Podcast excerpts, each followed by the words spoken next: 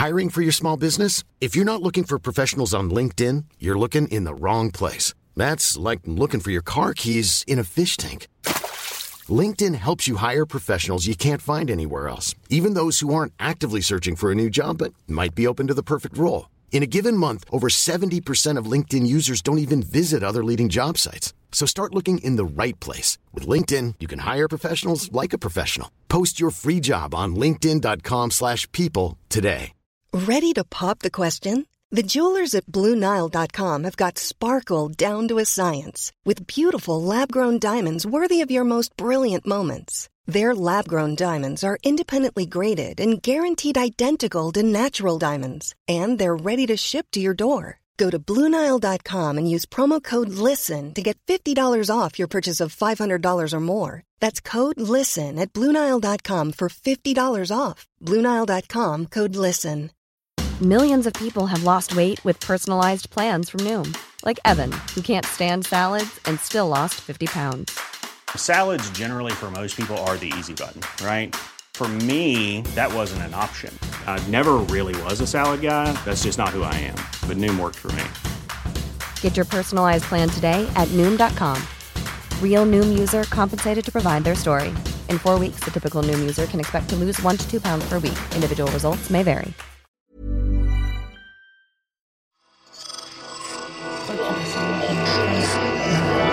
Esse podcast é, é apresentado por b9.com.br.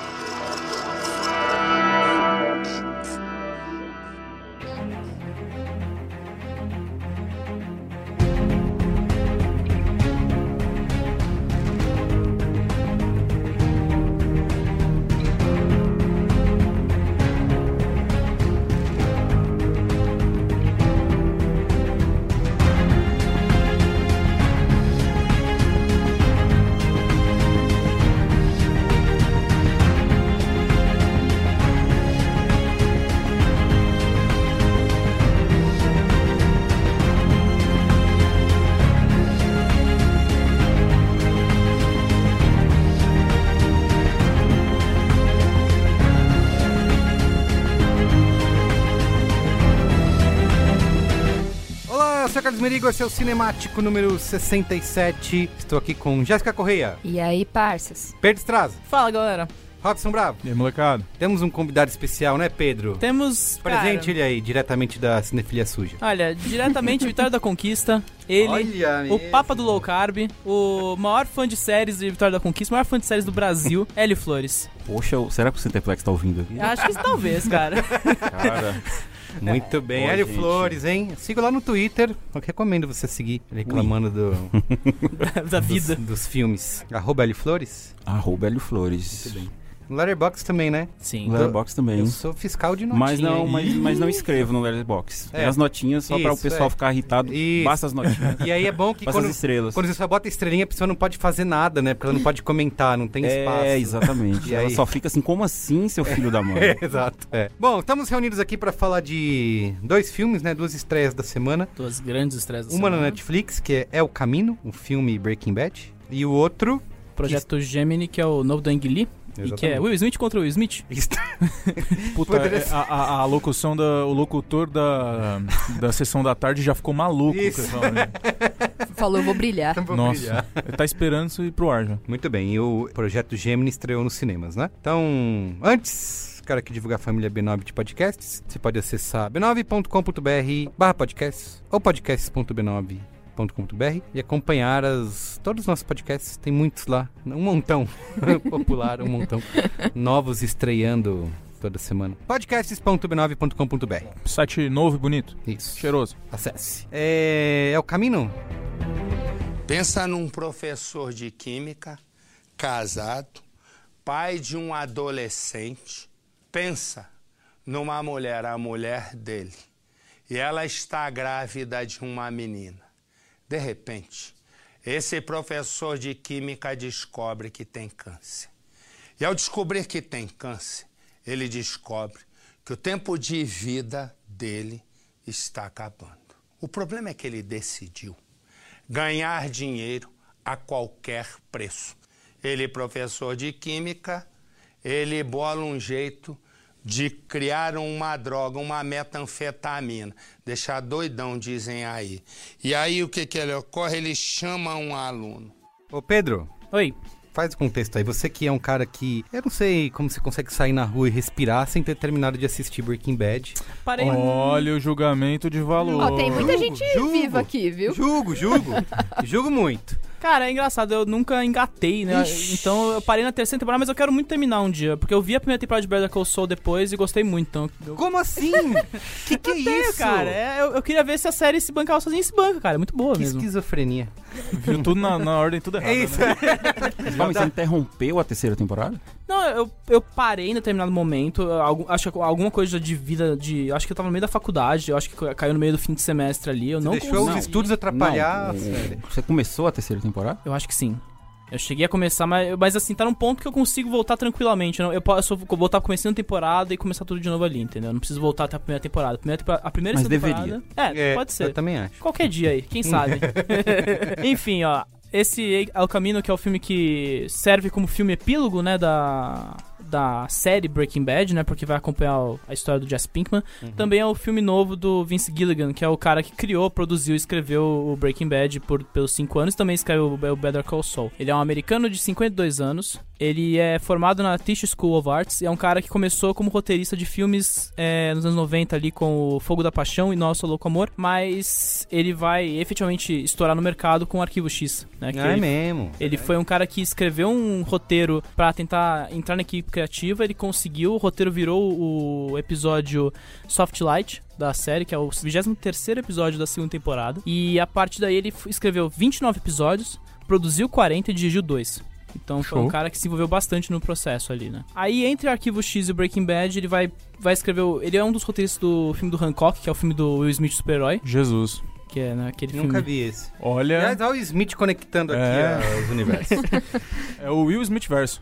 É um filme que até hoje não- a relação do público com o filme é meio altos e baixos. Tem momentos que as pessoas amam muito, tem momentos que as pessoas detestam com muita força. Eu não sei, existe uma. A premissa é legal, mas aí tem umas horas ali no É. meio que tem umas explicações que não faz o menor sentido. É, concordo com isso. É, mas aí, claro, né, em 2009 ele começa a jornada do Breaking Bad, né, ele vai estourar de vez, vai virar o grande autor aí, vai, é a Breaking Bad junto com o Mad Men, essa série que fecha essa era, grande era de ouro que começa com os Sopranos, né, na TV americana, que agora acho que tá tendo uma segunda fase, né, a partir do, do fim de Mad Men, Breaking Bad, a erupção do Game of Thrones como puta fenômeno televisivo, né, mas depois do Breaking Bad ele vai, ele vai fazer em 2015 o Better Call Saul, e agora ele, vai ele vem pra fechar com a série Conhecer o Caminho, que em teoria devia ter ele devia ter começado, começou como um curta, Uhum. mas evoluiu o, o- todo o projeto e virar esse filme de duas horas que É. a Netflix estreou com toda a pompa e circunstância. Vale dizer que ele manteve o projeto como um segredo durante bastante tempo, né? Durante a, o- a produção. Eu vi uma entrevista dele falando de uma- um ano e meio a dois anos. E ele acredita bastante os produtores de terem conseguido manter esse segredo. Levaram, por exemplo, ele falou que gravar em Albuquerque já é uma coisa que ajudou, porque a galera é mais né, Na dela. tranquila na dela. Mesmo quem sabia não, pass- não contou. Levaram o Aaron Paul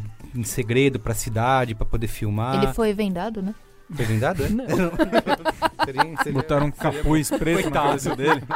É, Eu lembro que rolou todo um furdunço, né? Que o, o Aaron Paul postou nas redes sociais algumas fotos super misteriosas. Isso, mas já depois, né? De, ba- de bastante tempo, não é? É, foi, foi Com uma. o filme já. Não, eu acho que foi o anúncio. É, foi o vinha anúncio, exato. Tá. Foi a surpresa ali. esse Então, ano, ele falou que eles mentiam para os lugares que eles iam filmar, dizendo que iam filmar um comercial da tour de Breaking Bad, né? Que era um- Hum. uma, tour, uma tour pela cidade que eles estavam vendendo e que isso. Então, eles mantiveram, conseguiram, né? Uhum. Manter o, o negócio. É, tanto que a partir do anúncio deve, tem, teve, volt- já, já tem um hype desde sempre Breaking Bad, mas voltou muito forte, né? Toda Uhum. a animação por um projeto que afinal ia se passar depois do fim Exato. de Breaking Bad. E aonde que nesse meio se encaixa o filme do Need for Speed? Boa pergunta. tá- até então era o Need for Speed era a continuação Exato, direta. exato. Agora que Eu ele quero fez- saber agora onde na cronologia que se encaixa aquele Agora filme. que ele fez o El Camino, É. atrapalhou e um como pouco. isso vai conectar com o mundo de e Furiosos, né? Exato. Essa, toda essa Mas conexão. eu tenho uma dúvida. Não tinha todo o papo que ele tinha a quantidade de temporadas fechada e a história fechada? Dinheiro. Não, é. Obviamente tem esse componente aí, né? Mas é. O filme funciona. Já estamos fazendo o filme já? Se você quiser. Entrando na opinião do filme. Lê a sinopse primeiro aí, Jéssica. Tá aí eu bom. vou, falar, vou responder sua pergunta. Ok. em fuga desesperada de seu cativeiro e da polícia, Jess Pinkman precisa acertar suas contas com o passado, se quiser construir algum tipo de futuro. Muito bem. Ó, a repercussão aqui no Letterboxd está com média 3.7, certo? Caiu um pouquinho aí desde quando eu vi. Rotten Tomatoes, 94% da crítica aprova e 84% do público. No Metacritic, 72 de 100, né? Não temos números nenhum, porque a Netflix não fala nada pra gente. Antes É, da gente começar a discussão, é, a gente sabe, é, só pro ouvinte, né? Temos dois. As duas pessoas vão bater aqui é o Hélio e o Merigo, o filme, né? Eu tenho uma pergunta pros dois, que eu acho que a reverbera um pouco do público que nunca viu Breaking Bad. Este filme funciona solo em relação a. Se a pessoa nunca viu Breaking Bad ela vê o filme, você acha que ela funciona? Como eu já tinha te respondido no Zap Zip Zop, que você Ah, queria mas- assistir o filme que eu sei, é, fazer que nem você fez com Better Call Saul e depois... Pra mim não funciona de jeito nenhum. O próprio Vince Gilligan defende que sim, que o filme funciona pra quem não viu Breaking Bad, porque uma pergunta que tinham feito pra ele é se quem não viu Better Call Saul poderia ver o filme, se as coisas estavam conectadas. Ele falou: "Ah, eu acho que nem Breaking Bad a pessoa precisa ter visto". E eu discordo completamente. Eu acho que o filme é totalmente dependente da série é, para funcionar como um todo, assim, né? Pra ter algum tipo de importância, de peso emocional. E até porque tem personagens, o filme é bastante é, focado em flashbacks, né? E se você que mostram personagens anteriores e que você, se você não sabe quem é, não tem conexão nenhuma. Então, pra mim, é dependente de, de ter assistido a série, sim. E você, Hélio, o que você acha? É, eu- assim, pra, pra começar, deixa eu dizer que eu fui convidado só pra que isso não fosse um monólogo, viu? só você viu. Isso, só ia Tá. ficar, ficar falando bem aqui, né? Parece que ia ser. Não, eu, também vou falar bem. Mas eu acho que um monólogo eu- o Obrigado. público não estava aceitando tá, muito bem isso. essa ideia. Tem razão. Ah, eu concordo que, que porque ah, eu cheguei a fazer um comentário, deixei de post de Instagram, que eu, eu ainda considero isso, é que o, me parece que o filme funciona mais como um episódio duplo Uhum. imediatamente após o episódio final. É como se o último episódio não fosse o final, mas tem que ser porque a gente pode contar os spoilers da, da série. Primeiro a gente, final, a gente ou- fala, tentar assim, é que falar é? sem spoilers, depois a gente entra numa... Não, o final, Não, no, do spoilers filme. da série. Da série. Ah, acho que sim, né? Quem assistiu, quem não assistiu, a- é bom a gente, a gente avisar, né? A- Vamos... Ao, ao ouvinte, se você não viu Breaking Bad, quer ver Breaking Bad com a experiência intacta, por favor, é. É, mas antes, não, não veja o filme sem ter visto Breaking, Breaking Bad, Uhum. exato. Acho que é a, é a acho resposta... que não faz sentido. É, também acho que não. Né, porque eu, eu considero assim que o Breaking Bad ele tinha que terminar no Walter White, Uhum. né, a sua jornada final, mas com o passar do tempo muita gente considerou o Jesse Pinkman como um co-protagonista. Né? Uhum. Então, é, da forma como acaba a série, encerra-se a jornada do Walter White, mas não encerra, é, deixa em aberto Deixa a em jornada do Jesse. Exato. Então, não dá pra continuar uma série com o protagonista, né, é, não comparecendo no- no- nos últimos, né? É, um- não, não faria muito sentido. Mas assim, como um filme lançado seis anos depois, pra dar continuidade apenas ao que aconteceu a um personagem, e como esse personagem, pra muita gente, ele é um co-protagonista, Uhum. eu acho que ele funciona, quer dizer, não é nenhum episódio duplo, porque os episódios tinham entre 40 e 50 minutos, então com duas horas de filme dá pra dizer que era um episódio triplo Uhum. final. E eu acho que ele é muito derivativo e, e ele exige essa. Ele, eu acho que ele pega até o ritmo mesmo do final. Isso. E, e- e- é exatamente de onde parou, e eu acho que funciona assim como episódio. É como se o último episódio não foi. E no domingo seguinte passasse Tivesse aquilo ali. mais. É, começa Tivesse imediatamente depois que você falou sobre o personagem, né, o Jesse Pinkman. Ele não só virou um co-protagonista, como se tornou um dos personagens mais queridos, né, da série, né? Se transformou E num- que não era pra ser, E né? que não era pra ser. Era pra exatamente. morrer na primeira morrer na temporada. primeira. Teve a greve dos roteiristas. É, por isso que a primeira temporada só tem acho que Só seis, tem seis né? episódios, ou sete, são sete, né? E Foi interrompida por conta da greve dos roteiristas, ele era pra morrer no final da primeira temporada. por conta o disso foi Vice Gilligan salvo. gostou do personagem, gostou do ator, e aí reformulou tudo. A química do mal. É, a química do mal. Never forget É, the o que eu tenho impressão, concordo com isso que ele tá falando, mas eu acho importante ter tido esse período de seis anos, né? Entre o fim da série. É isso? Sim, seis anos. Seis Acabou em anos entre o fim 2013. da série e entre esse Ou seja, é muito mais que a duração da série da em si. série. né? É, eu acho importante ter tido isso porque É a eu mesma gosto duração. São seis anos também, porque a quinta temporada Ah, foi é, dividida em dois é anos. verdade. Eu gosto do final do Breaking Bad e, eh, e da maneira como ele é aberto em relação ao Jesse Pinkman. E por isso eu tendo a dizer que esse epílogo, né, que realmente é isso, funciona como um, como um epílogo, ele pode ser considerado, e eu até aceito quem, quem disser que é desnecessário. Eu acho que ele é um. não tem necessidade de existir, né? Como a precisava explicar a história. Mas ainda assim, ele é bonito, ele é. Acho que tem uma, é uma boa jornada mostrada pro Jesse. E acho que pros fãs é um. É um é revi eu acho que ele vai até além do saudosismo, assim, mas eu acho que essa re revisitar o universo da série é uma coisa que pros fãs que ficaram, né, tão órfãos, porque inclusive Breaking Bad foi considerada. acabou no auge, né? Quando as pessoas descobriram a série ali pela terceira, quarta temporada, logo em seguida o Vince Gilligan já falou que na quinta ele ia terminar. E aí entra a minha pergunta. Ele ter falado que não tinha mais pra a história acabava ali junto é, com as então acaba, mas assim, não, não, não tem a sensação de que ele tá é, esticando a corda demais, entende? Ele, Uhum. eu acho que ele tem, consegue trabalhar bem nesse limite entre contar a história do Jesse, reaproveitar aqueles elementos icônicos da série, né? Tanto de cinematografia, de simbolismos e de, sei lá, câmera em primeira pessoa, time-lapse, tudo isso que virou um, um, um conjunto, uma identidade visual da série, ele reaproveita no Uhum. filme, mas ele não, não, não estica a corda, não parece uma coisa forçada, até porque, como a gente falou, o, o final do Jesse Pinkman na série tá em aberto e tem coisas pra se especular, né? É, e, assim, a priori eu não, eu não acho que remake, continuação,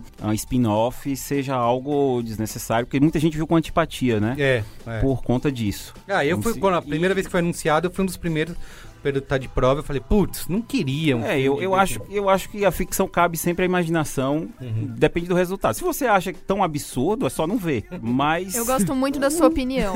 Não, de ver- eu tô falando sério, porque eu parei na primeira temporada de Big Little Lies. Porque a, se- Exato, a encerrou ali. segunda, eu vi o primeiro episódio e falei assim: eu não vou estragar Ah, a sim, eu série. tive isso É, com a segunda também. precisa. A gente É. viu o primeiro, eu e a Ju, a gente falou, putz, acho que não tem. Não E a tem. gente parou. É, eu É, parei e mas- falei: a primeira é perfeita. Tá mas tudo eu bem. acho assim, personagem não morreu, dá pra fazer o que quiser Dá, depois. sim, É lógico. verdade. Né? Você acha que é Então, importante também ter Eu não sei, até se esse- ele tiver no leito da morte. A gente tem filmes de arte aí, tem um filme romeno que são duas horas do cara numa maca no hospital morrendo. Nossa, é verdade. Né?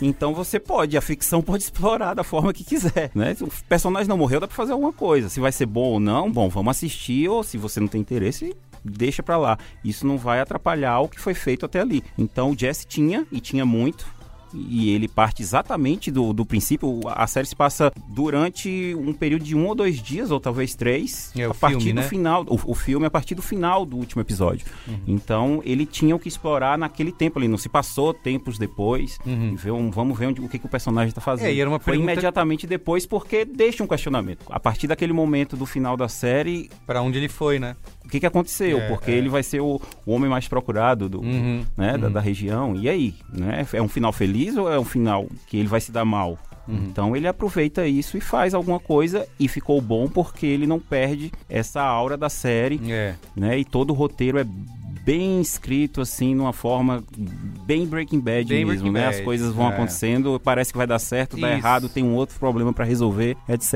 É, Ele daquele, eles muito bem. Eles vão ter aquele estilo de eles vão tentar resolver um problema de uma maneira absurda, acabam acabam cavando um buraco mais embaixo ainda e se metendo numa situação mais absurda. E sem do perder e sem perder a- a- o drama do, do Isso. personagem. É, total, essa O carisma e isso, tal. é, é. Eu acho... Mas Então, você sim. gostou do, do filme, então, da história? Gostei, gostei.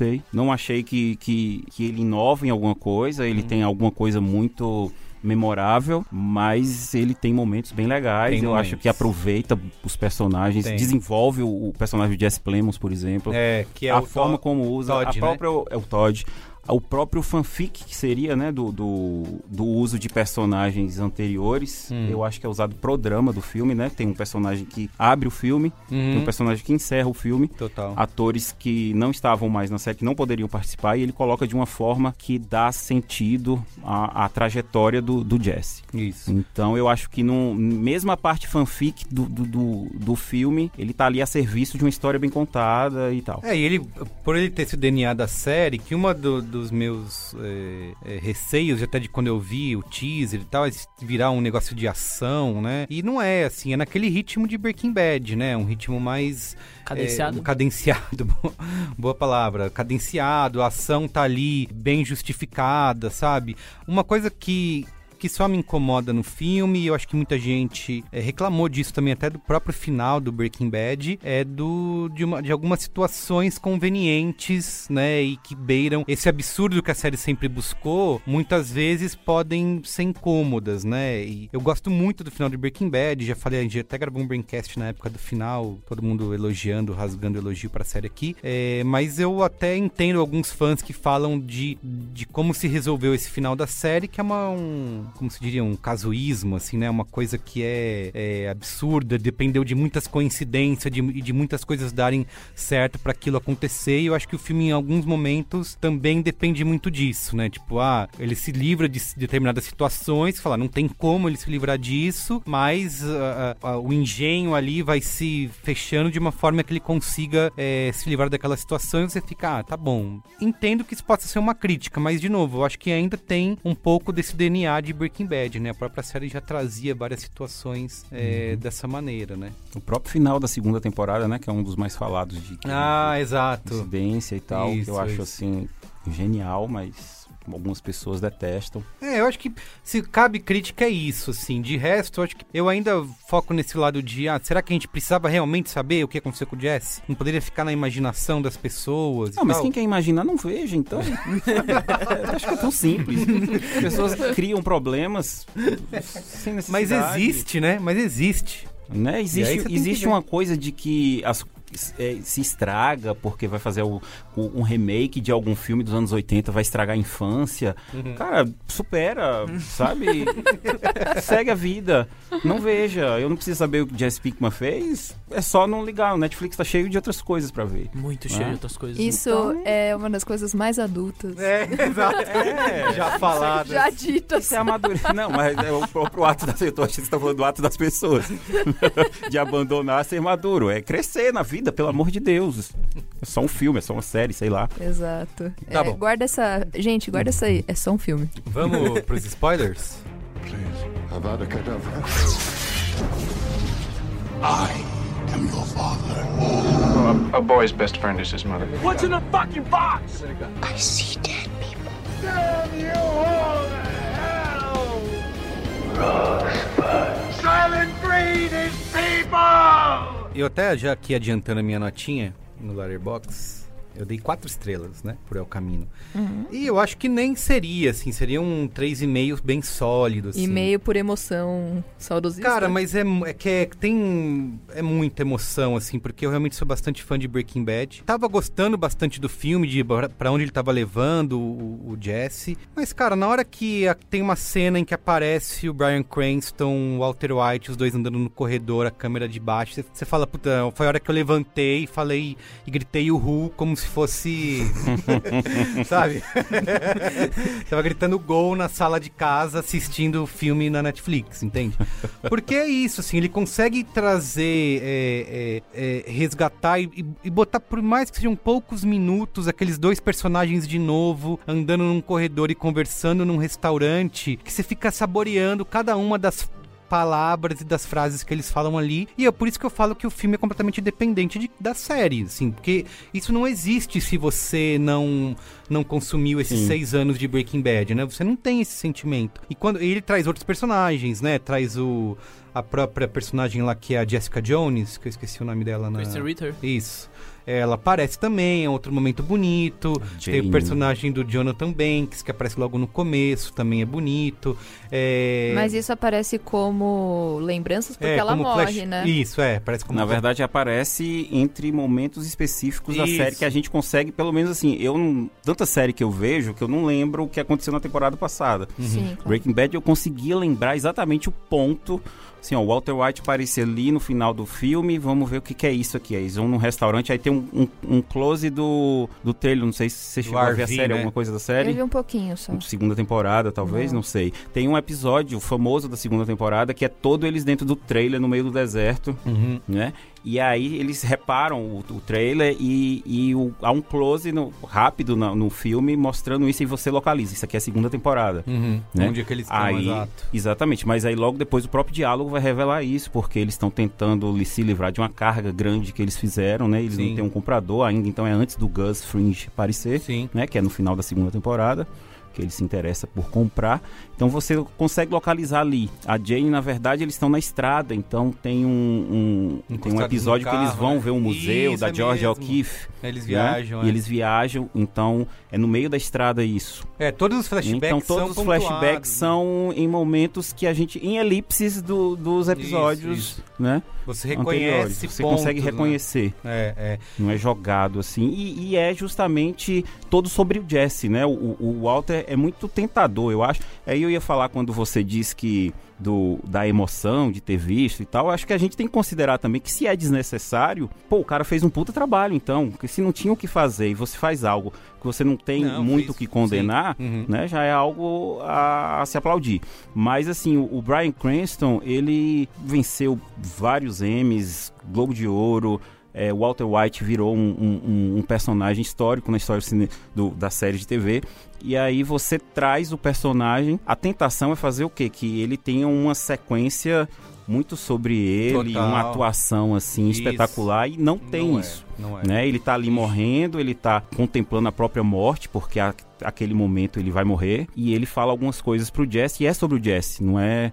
Ele não tem uma puta atuação, ele não vai ser. Talvez ele não seja indicado ao Emmy de ator coadjuvante pelo filme, porque a- não foi feito o filme pensando nisso. Ele poderia explorar muito bem, ele poderia ter dado mais tempo. Acho que o Cranston aparece quase. Pouquíssimos minutos, cinco, é. Cinco minutos ou dez, talvez? Um filme de duas nem- horas? Não, nem 10, menos, né? bem, bem pouquinho. É uma cena deles andando no corredor juntos. E que depois é meio... conversando. E depois conversando, é. né? E é muito sobre o Jesse. É, olha, você tem que ter, agradecer que você tem tá fazendo algo importante ainda no início da vida, né? Uhum. É também sobre o Walt, porque ele tá ali finalmente se sentindo realizado no momento de morte. É quando ele começa, não é sobre Quando bem tá a doente, família, né? é mais sobre o né, o poder que eu poderia ter e não vou ter, que eu estou morrendo, mas eu Uhum. estou fazendo algo grande. É um momento de transição ali no final da segunda temporada. Então, isso até ele obedece, o, o Insignific ob- obedece às regras que ele criou de construção de personagem naquele momento, mas também super simples, Isso. super low Ele é profile super ali do Brian Cranston. tudo que ele criou. né? E eu acho que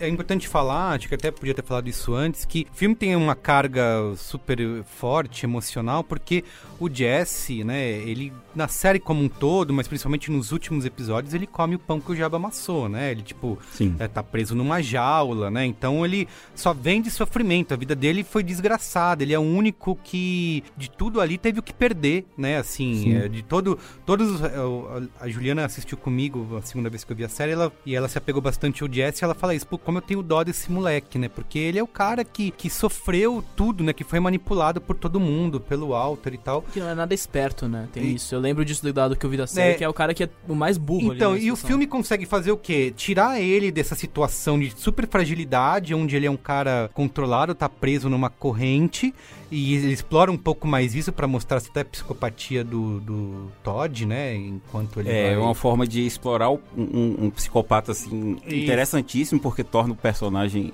muito interessante É, exato. pela psicopatia dele, né? Super casual Cai em situações completamente e absurdas. ainda explora mais a crueldade, a crueldade. que ele sofreu, né? Exato, e de como o Jesse tem momentos em que o Jesse, ele tendo podendo o que fazer, ele ainda tá completamente subjugado naquela situação, e o filme consegue fazer com que, aos poucos, de maneira super natural, sem parecer forçada nessas duas horas, com que ele comece a demonstrar os primeiros sinais de ter controle sobre a própria vida, né? É, ele sai de situações, mas não necessariamente por um ato brilhante, que é o que aconteceria se o Walter fizesse, né? Isso, é, é. Mas ele começa a se impor de certa maneira, Sim. e isso é bonito de ver, né? E acho que um outro personagem importante também, que aparece inclusive do Robert For Foster, né? Que morreu recentemente. Que morreu essa semana. O Na verdade, dia, a, coincidência é que ele morreu no dia no que dia que o filme filme. estreou, né? Que é o personagem do aspirador de pó, né? Que é o cara...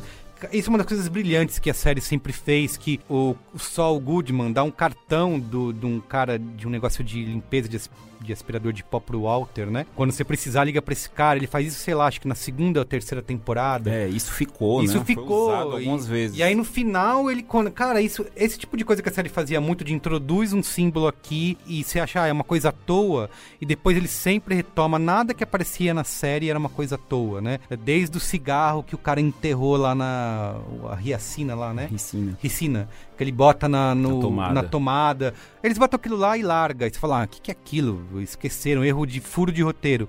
E aí depois no final da série aquilo volta. Então ele faz isso também no, no filme de maneira brilhante, assim. E eu acho que você vê esse arco, e aí o personagem do Robert Foster, né, que eu tava falando, aparecer também, fazer essa ajuda pro Jesse, fazer o mesmo, ter essa conexão com o que ele faz no penúltimo episódio da série com o Jesse, também é uma coisa legal, assim. Então tá tudo super conectado, né? Não tem nada de graça ali no, no filme, que é isso que você falou, ele poderia ter feito, né? Poderia ter inventado outras coisas mirabolantes e não é, É, poderia ter sido um filme homenagem à série, mas Isso. é um- uma continuação realmente. Total, total. E eu acho que é muito respeitoso, assim. Acho que é importante, antes da gente. Você falou a questão do Brian Cranston, eu tava lendo na. Acho que na. Sei lá, Hollywood Reporter, alguma dessas. Da saga que foi fazer o Brian Cranston gravar essa participação dele de cinco minutos aí, porque ele tá na Broadway, né? Ele tá em Nova York fazendo uma peça na Broadway todo dia praticamente. Essa ele só não faz na segunda-feira. Então eles tinham 36 horas pra tirar o Brian Cranston de de Nova York num, num jato particular, porque eles não queriam, eles não poderiam arriscar com um voo comercial, porque se o voo atrasa, fudeu, eles perdem. Então eles alugaram um jato pra tirar o cara de Nova York e levar pra fazer a cena e nesse período de 36 horas poder filmar. Ele aparece careca nessa cena, né? Porque ele já tá. É o período que ele já tá com câncer, já tá doente na série, já tá sem o cabelo.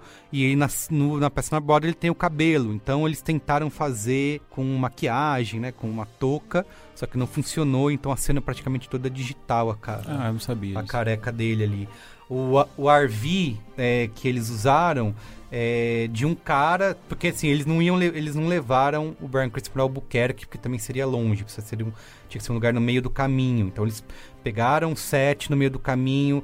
Aí a produção achou um cara que tinha um RV que ele usava pra fazer tour de Breaking Bad pra botar no fundo dessa cena. Então foi uma coisa que podia dar tudo errado, né? Uhum. Podia dar muita merda e não conseguir a participação do Brian Cranston, que eu particularmente não, quando o filme estreou, eu não fui ver quem era o elenco, né? Eu, eu não fui lá no MDB ver, ver quem tá. É óbvio que eu já imaginava que deveria ter algum tipo de aparição do Walter White, né? Ou um flashback, mesmo que re- reutilizando o material da série. Mas pra mim foi uma surpresa, assim, na cena que ele aparece foi a sensação que eu falei de levantar do sofá. Isso e- do material eu lembrei foi do trailer que eu vi depois, que é com Pete. É, no, no, no Skinny, né? Sneak Pete. Eh, Sneak Skinny Skinny isso. Na sala de Na sala de interrogatório. que não é uma cena que não está presente que é no uma cena que filme. não está presente no filme, mas que a gente pode intuir que vai Ele acontecer. cita, né? Porque ele fala, ah, Ele tá, me- na verdade, ele vai receber a polícia na Isso, casa é, dele. é, e ele então, até fala o que ele vai dizer, né? Ah, eu digo, digo tal coisa.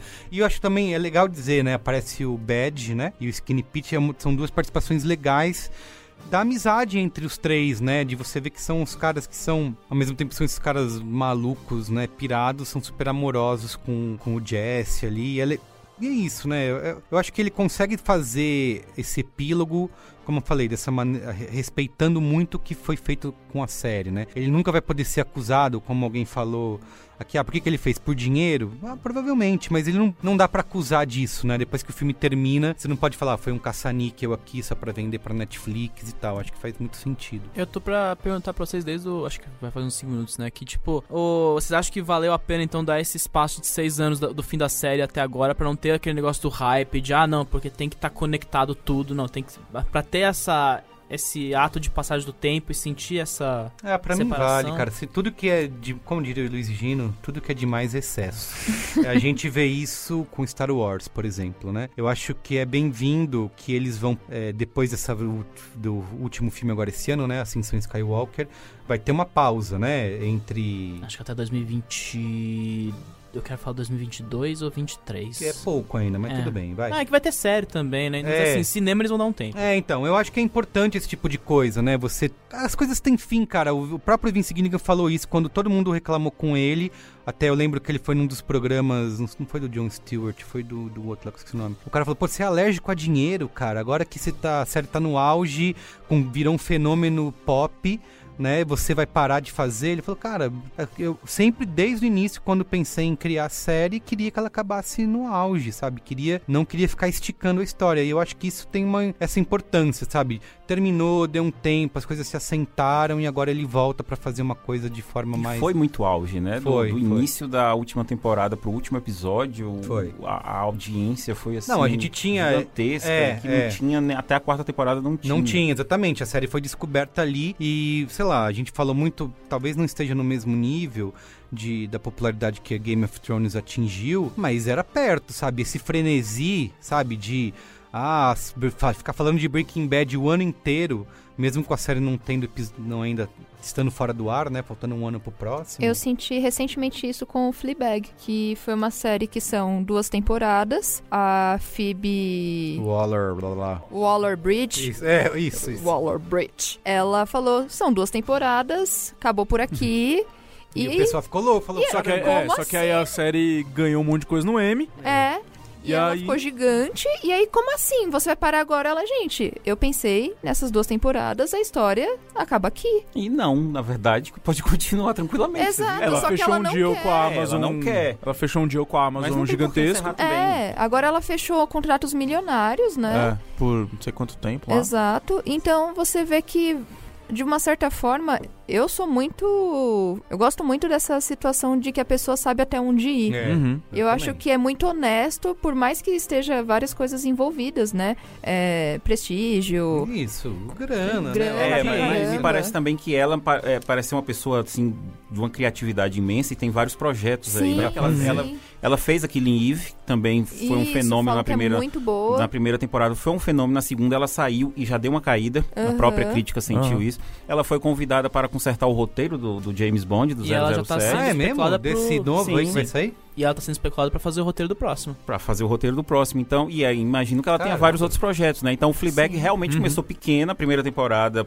poucas pessoas tinham visto, a segunda Sim. estourou de uma forma. Sim. Assim, a, a série acaba de uma forma super tranquila. Ela pode continuar a vida da Fleabag ali a O vida resto, toda, se é, ela até quiser. ela estiver viva. Mas eu imagino que ela seja uma pessoa que tem aí vários projetos para dar continuidade Sim. e talvez queira aproveitar esse poder que ela tá tendo agora para demandar Escolher. isso, né? Escolher e- o que quer fazer. Exato. Muito bem, vamos dar Não é todo mundo que tem esse, essa possibilidade, né? Vamos dar notinhas pro El Camino. Como eu falei, eu dou quatro estrelas, mas eu queria aproveitar e recomendar aqui uma coisa que estava na minha lista para assistir faz tempo e eu vi nesse fim de semana, logo depois do El Camino, que bateu aquela saudade da série. Eu assisti o documentário que chama No, no Half Measures, né?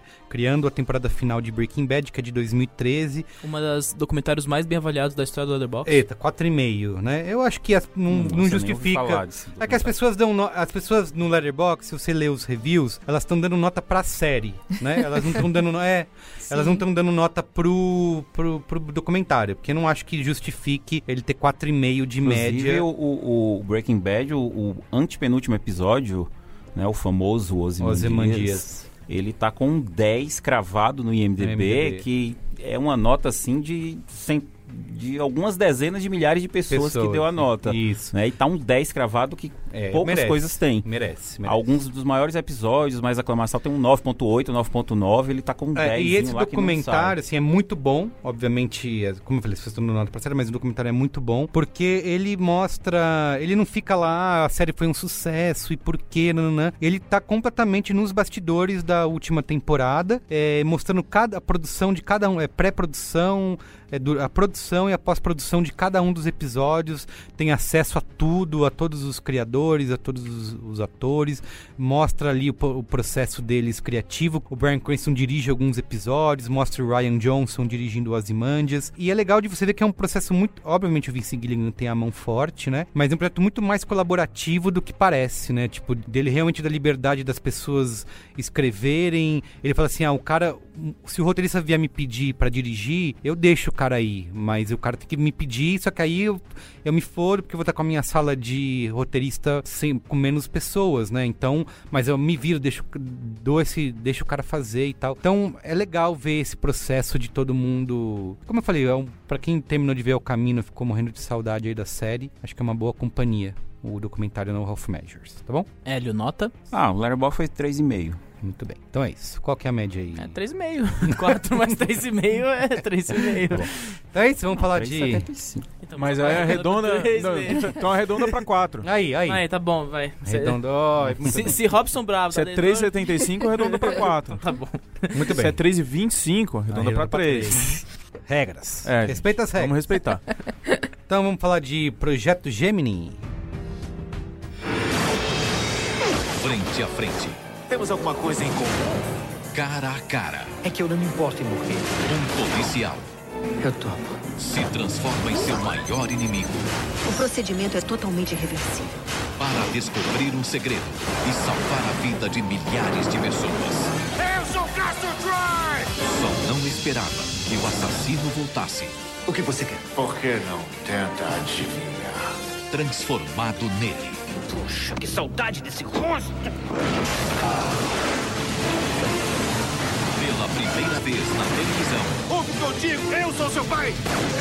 John Travolta, Nicolas Cage, a outra face. Agora, a gente se mata. Nesta terça, 10 da noite, no Cine Espetacular. Novo filme de Ang Lee, quem diria? Uhum, pois é.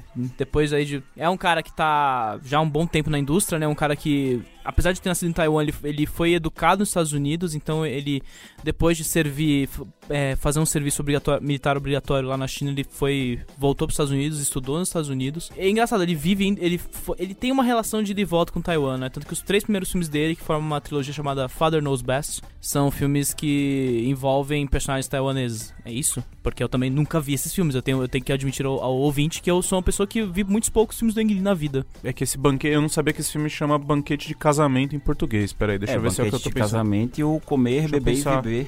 Ah, sim, é, é, é- Ah, sim, é Wedding Banquet. É sim. A gente tá eu não sabia grande- que esse era o nome em português. Né? A gente tá com um grande fã aqui do Ang Lee, que é o Robson. é nóis. Tem, não, dizer- o Hélio também, né? Você viu bastante coisa ou não? Sim, eu vi bastante coisa. Então, Eu não sou tão fã do. Ah, eu gosto do Tigre e o Dragão, sabe? Mas eu gosto, mas eu gosto de um filme que todo mundo odeia, que é Hulk. Eu Hulk. adoro. Eu adoro. Eu acho que o Hulk, ele foi. Ele foi vítima do seu próprio tempo. Foi, né? Foi. Tava à frente do seu tempo, não? Não, eu acho que. quando- Continua à frente do tempo, inclusive. Se as pessoas odeiam Não, ele ainda foi, hoje. ele foi vítima de. Na época os efeitos não eram tão bons, então o filme ficou esquisito. A, a- a montagem que ele escolheu pra fazer ali, com aquele, que- aquele esquema meio quadrinho, ninguém entendeu muito bem na época, e depois, sei lá, Ah, acho que caberia curti. melhor. A Gremia tem admiradores, é, essa, essa, essa narrativa dele até hoje. É. Tem, uma, tem, tem uma. Eu não sei, acho que é um filme que ainda vai ser contemplado e vai ser mais discutido ainda, eu não sei. Eu Mas tenho- eu, eu admito que eu não lembro o suficiente pra. É, eu tenho essa vontade de rever o filme na real, É. assim, mas eu lembro muito pouco. Só lembro do jogo, na verdade, que era muito ruim. mas enfim, é, antes do Hulk, antes, a gente já tá se adiantando um pouco Desculpa, nisso. gente. Não, mas normal. É, esses três filmes renderam já um puta espaço pra ele, né? São logo os três primeiros filmes. O cara ganhou o Urso de Ouro no segundo trabalho, em, em Fechou Belinho, que não é pouca porra. Um banquete de casamento? Ganhou um campeão de casamento. É. pesado. E isso possibilita que ele chegue em Hollywood e dirija um filme chamado Razão e Sensibilidade, logo em 95. E é o filme que, lo- logo na primeira vez que ele vem pra Hollywood, já é indicado a sete Oscars, apesar de não ser indicado de melhor diretor. Então, e é indicado a melhor filme, o filme aparece na- nas baias de, de Oscar ali. Então, a partir daí ele começa, ele cria um relacionamento com Hollywood, né? Ele vai fazer outros dois filmes de 97 e 99, que são O Tempestade de Gelo e O Cavalgado do Diabo que são filmes assim, mais nos moldes hollywoodianos dos anos 90, então filmes de época, né? Segue com atores consagrados do sistema ali. Mas, né, o cara acha que ele estoura de vez mesmo com o Tigre Dragão, como o Robson falou. Porra, que demais. Que é o filme que, né, vai Sim. levar a primeira indicação ao Oscar dele, de melhor diretor. primeira- É um filme que vai chegar longe na corrida, é, né? é um dos meus filmes favoritos até hoje, da vida. O lance que o Tigre e o Dragão foi tão, vamos dizer assim, marcante e tal, é porque ele, vamos dizer assim, ele é o ápice da produção de, e da tecnologia de filmes e tal, e hollywoodiana, coisa assim, em filmes de, de Kung Fu, em filmes chinês e tal. Uhum. Né, filme, ele pega uma história meio, vamos dizer assim, básica de filme de Kung Fu e tal, Sim. sei lá, artefato semi-mágico, não sei o que, só que ele usa a técnica impecável no negócio, sabe? Tipo, os takes, toda, toda a montagem do filme ela é impecável. A técnica do filme é, é- é- é, tipo, é muito boa, os atores são, são já atores muito conhecidos. Consagrados. Consagrados de Uhum. Hong Kong e tal, então é, ele meio que junta tudo numa produção imensa, assim, sabe? É um homem que gosta de tecnologia. Sim. É, ele sempre tenta, né? Umas tecnologias Hum, meio sim, doidas, uns efeitos meio mirabolantes. Tem um impacto o filme, né? E- Uhum. E, aí, logo depois, ele vai emendar com esse Hulk, que a gente, já, a gente já comentou aqui, que foi um filme que pegou muito a carona onda dos super-heróis ali, né? Pega a fase pós-Homem-Aranha, Wolverine. depois daquele X-Men ali. X-Men também, é, então. São filmes que. É um filme que aproveitou a onda, apesar de não ter sido um sucesso de,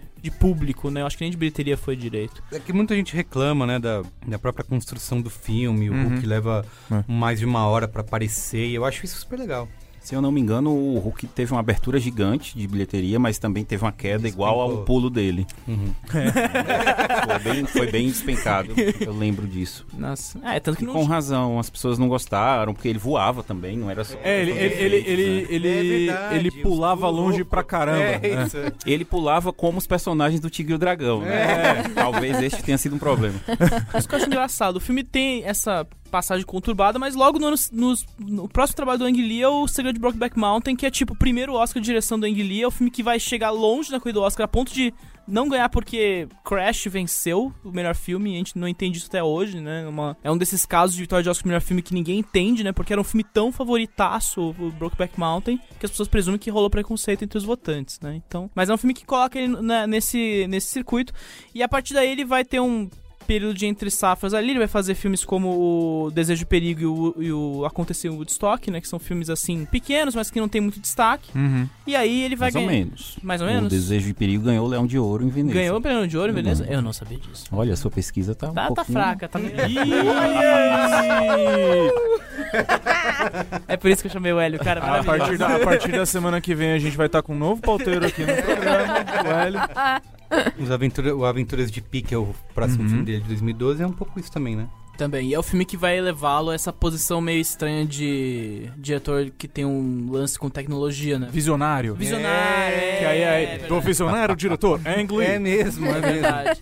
Rende o segundo Oscar de direção do Ang Lee nesse- nessa, nessa história, mas é um filme que, ao contrário do Brokeback Mountain, já não vai ter aquele, aquele impacto na. Mas teve, foram na 11 premiação. indicações, né? 11 indicações, 4 vitórias, mas todas as vitórias foram técnicas, Técnicas. tirando direção, né? Então, É, e é o lance dele, na real, né? É, Acabou aí- se tornando, né? Depois É, disso. então, a partir daí ele vai virar o cara tecnologia e aí Uhum. começa essa fase meio estranha do Ang Lee em que as pessoas começam a.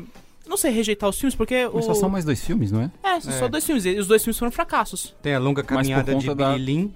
Por conta da mesma tecnologia, inclusive. Foi? Não? É, eu ia perguntar Não. qual a tecnologia do. Eu não vi até Não, hoje mesma, o Billy Lin. Qual que é? 124 por segundo. Não, foi? o Pi é 3D, o Não, Billy Lin é, é 64, ó, 60 FPS. 60. Ele não é 120. Ele não vai chegar a 120 o Billy Lin, mas foi um fracasso tão retumbante que o filme chegou em DVD aqui no Brasil direto, né? Ele não teve É mesmo, não, Ele não teve essa não estreou, né? aparição, né?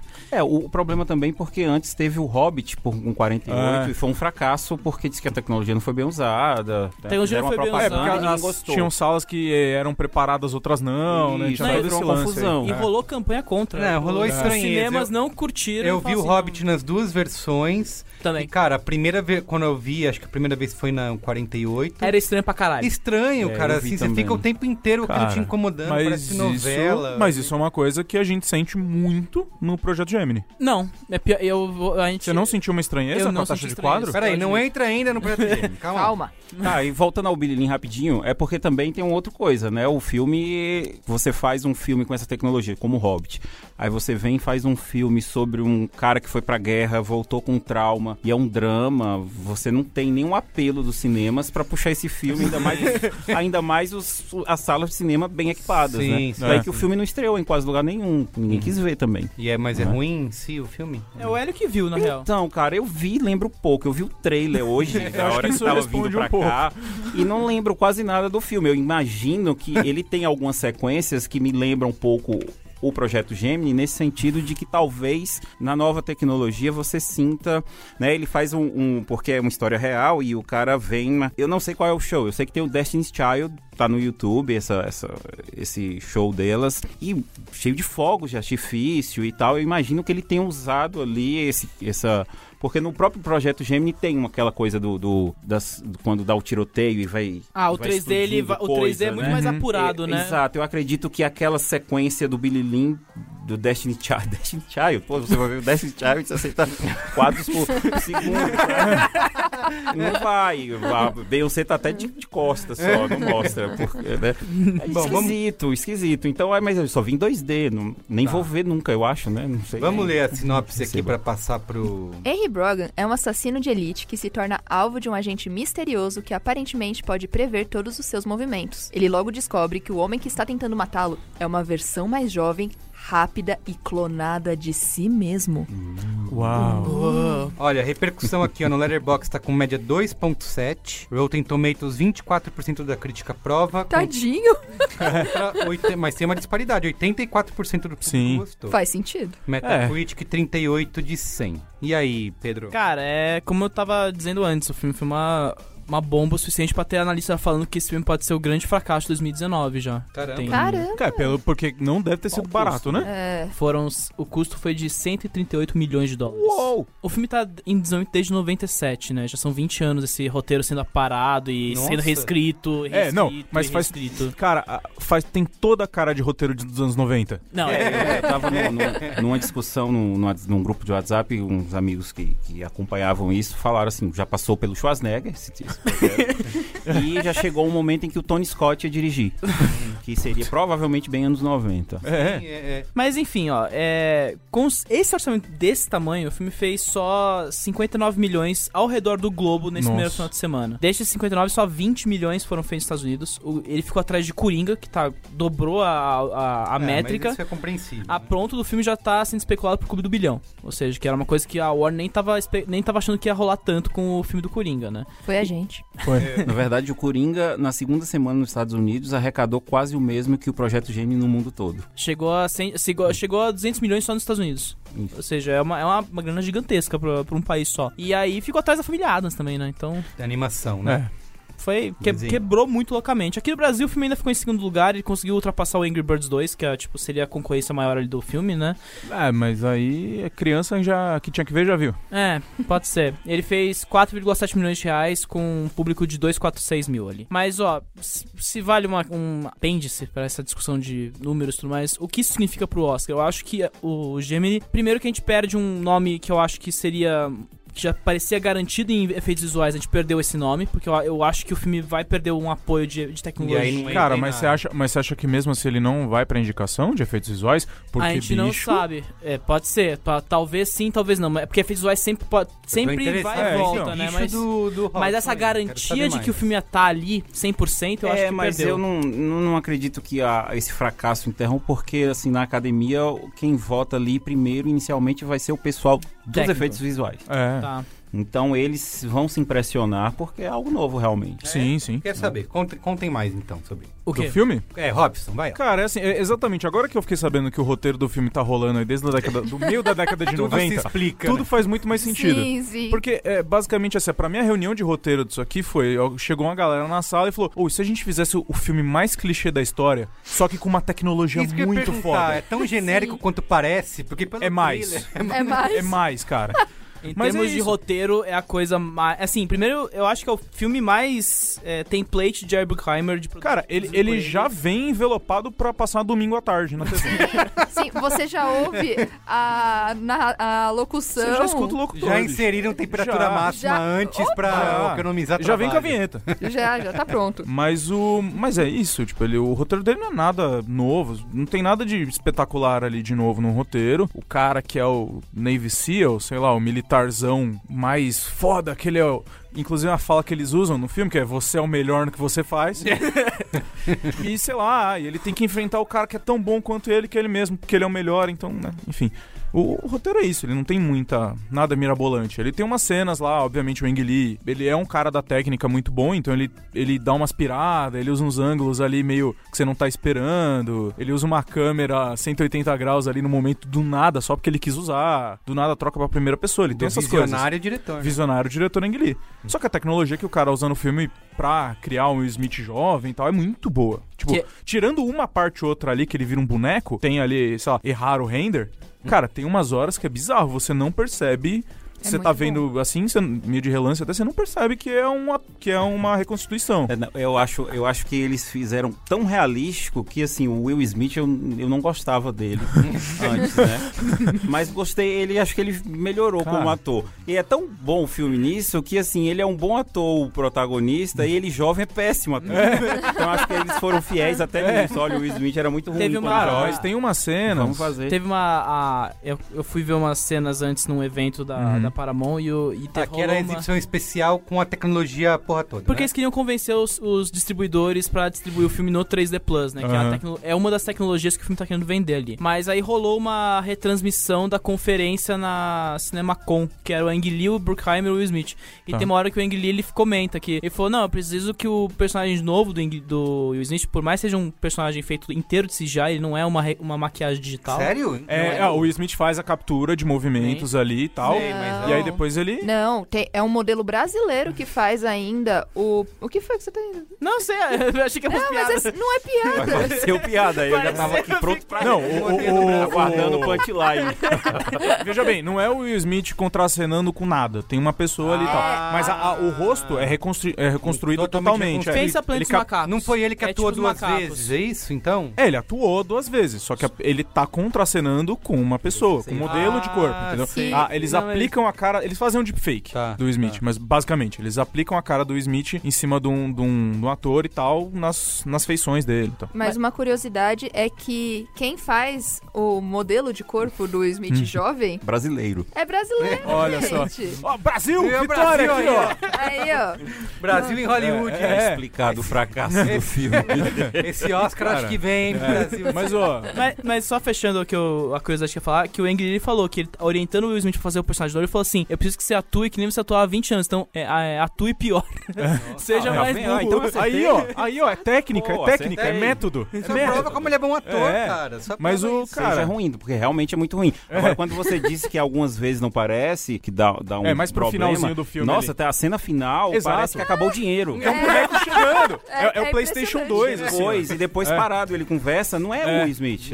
Não é. Não é. Não, então, mas nessa cena final é bizarro, porque dura, no meio do filme, durante o filme, É todo perfeito. é, é, é- é bizarro, é impecável. Tem umas cenas que tá, ele tá passando atrás de umas pilastras com luz, os reflexos, é, a- a- o preenchimento da luz conforme ele vai andando é, é idêntico, é tipo, é como se fosse real mesmo. É, chorando, não sei o que. Cara, é uma pessoa chorando. Mas, ó, o Eu- final. É, sabe quando você larga o mouse 6 horas da tarde na sexta-feira? É. É, é o final Chega. do filme. Chega. Done with that. Eu não quero mais renderizar É. isso aqui. Não, é bizarro que é um, é um plano, é um plano distante, então você vê claramente o bonequinho É. de CGI. Sabe, sabe quando, sabe quando a gente fala que assim, pra você fazer um efeitos 3D, essas coisas são mais fáceis de você fazer em ambiente com pouca luz, porque é menos coisa que você precisa iluminar? Essa última cena é no claro. Mas quase, mas boa parte do Não, filme. tem uma no boa claro. parte, eu tô brincando. Agora, é- ele é tão. é- Ele é tão. Confia tanto, porque a, a cena no- do, do Will Smith brigando com o Will Smith é no escuro. É. E a personagem feminina bota uma luz. Uhum. Pra É, gente verdade. poder ver melhor, É. né? De forma co- como ele tava confiante naquilo ali. Sim, não. Agora, agora eu, eu fiquei sabendo agora de vocês contando como foi feito. Eu não sei, parece que é um pouco diferente o caso do filme do Martin Scorsese, né? Que também vai Ali é maquiagem digital. Ali é maquiagem digital. A diferença é essa. A maquiagem digital é o Irishman o... e o Não Gemini coloca o ro- vai ser o mesmo ator, o, o Robert De Niro vai atuar. Ah, como o De Niro, eles colocam uma maquiagem digital por cima. Agora, no caso do, do Gemini, é um caso de você fazer que nem o Planeta dos Macacos, pegar o César. Você vai reconstruir um personagem a partir das feições do cara Tem, ali. tem, é, tem as duas coisas. Tem a atuação do Will Smith, tem o ator físico, tem o deepfake, eles fazem uma mistureba de tudo. O Will Smith, ele tem um canal no YouTube, porque ele é um É, ator muito famoso, ele é o Will Smith. Obviamente o canal dele vai ter milhões de inscritos.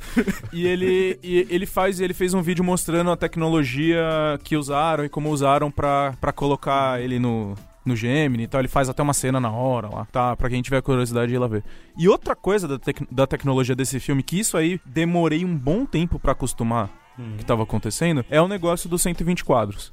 Que é o 3D Plus, né? Que é esse 60 3D quadros, no refinado. É. com, Eu 60. com maior rotação de quadros Ah, por eu segundo. fiquei muito né? curioso a assistir em 120. Também. Fiquei muito curioso. E, cara, é, é esquisito, né? Tipo, você tá acostumado a ver um filme 24, normal, aí você vai pro, pro filme lá e ele tá passando uma taxa de quadro diferente, você fala, nossa, mas que estranho, sabe? Não É, tem fa- aquela... Tá quase lavada a imagem, né? E você tá É. vendo uma coisa digital. Parece que é uma filmagem caseira, É. com aquele digital, em que, mais um, um digital que você... com Uma câmera melhor, mas bem Sei, definida. É, e aí- Mas ao mesmo tempo ele não tem uma textura de filme, Exato. de cinema. Isso é, É estranho. verdade. Ele não tem aquele envelope, sabe? Mas eu senti isso no início, mas É. depois eu me acostumei. Depois você É, acostuma. acostuma. Mas eu levei um tempinho pra acostumar, assim. Eu devo ter levado uma boa meia sabe, hora. Sabe o que, que parece o começo do filme? Sabe aquelas plantas de quando você vai comprar apartamento e aí tem as pessoinhas andando no. É. no- tá andando no. A maquete? É a maquete, parece uma maquete É. com as pessoinhas assim, meio molinha. A primeira, uma, a primeira cena do filme é o Will Smith descendo de um carro. Ele, ele tá saindo de um carro numa colina, onde tá vindo um trem lá longe e ele é um sniper e ele vai atirar. Ah, que tá, tá É. no trailer, né? Que ele O matou carro, cara. o carro que tá atrás dele, claramente é um carro, ou não, mas muito parece um carro feito em 3D. E é meio esquisito. Porque você olha e fala,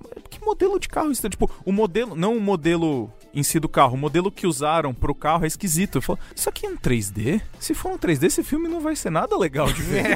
e aí depois não, aí você passa, aí eles começam a usar uns efeitos muito bons. Aí você fala, meu Deus. né, a maneira como isso é aplicado na ação, que eu acho que é o, pra mim é o diferencial do filme, assim, porque o- a- primeiro que esse, esse maior rotação de quadros, né, a gente viu no Hobbit isso acontecer, tipo, o filme pode quebrar muito fácil, mas Sim. com o Ang Lee, cara, ele vira parte integrante fundamental da ação, e Uhum. eu, eu acho que isso é um ponto meio até louco de ver no filme, porque você tem um roteiro que é uma porcaria, assim, você vê claramente que é um roteiro muito limitado em tudo que ele tá Nossa, se propondo demais. ali, que nas mãos de, sei lá, de um diretor completamente incompetente ali, poderia cair muito. Sei Uhum. lá, um amigo meu falou, se, pudesse- se fosse o diretor do Rambo 3, o último Rambo talvez, aí eu não vi o último Rambo, mas fosse um desses caras, o negócio ia quebrar muito. Ah, total. Mas com o Ang Lee, parece que ele, ele pare um filme novo a partir de um roteiro muito ruim que foi escrito por um dos showrunners do Game of Thrones, saca? Cara, então é tipo... É, é o domínio de técnica. Não, e a, Basicamente. a maneira como a ação se flui, como você consegue entender, e a ação é, começa a resolver toda a narrativa ali. Uhum. Então é, rola um roubo de, de trama ali. Eu não sei como aquilo se desenvolve, assim, mas é muito louco ver acontecer. Assim, É. Eu acho que é um ponto muito forte. Ah, Entrando no que eu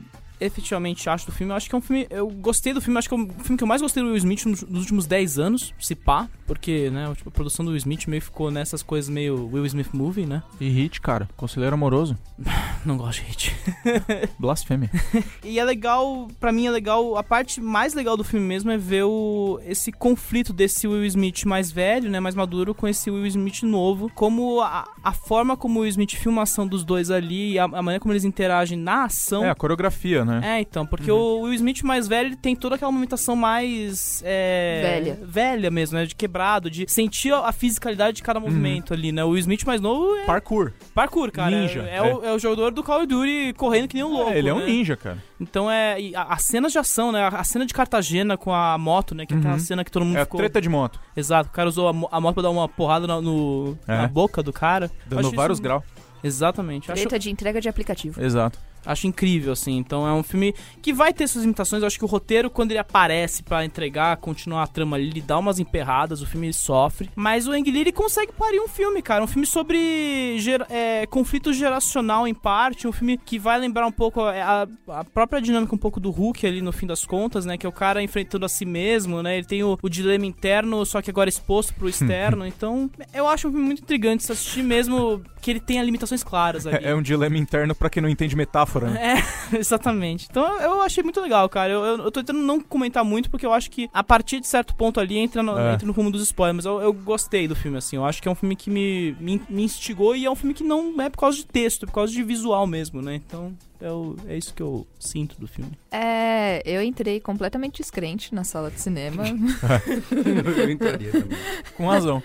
É, então eu fiquei assim, ah, eu vou ter que ver esse filme. Mas foi, foi impressionante, assim, eu falei, caramba, eu saí gostando mais do que eu achei que eu ia.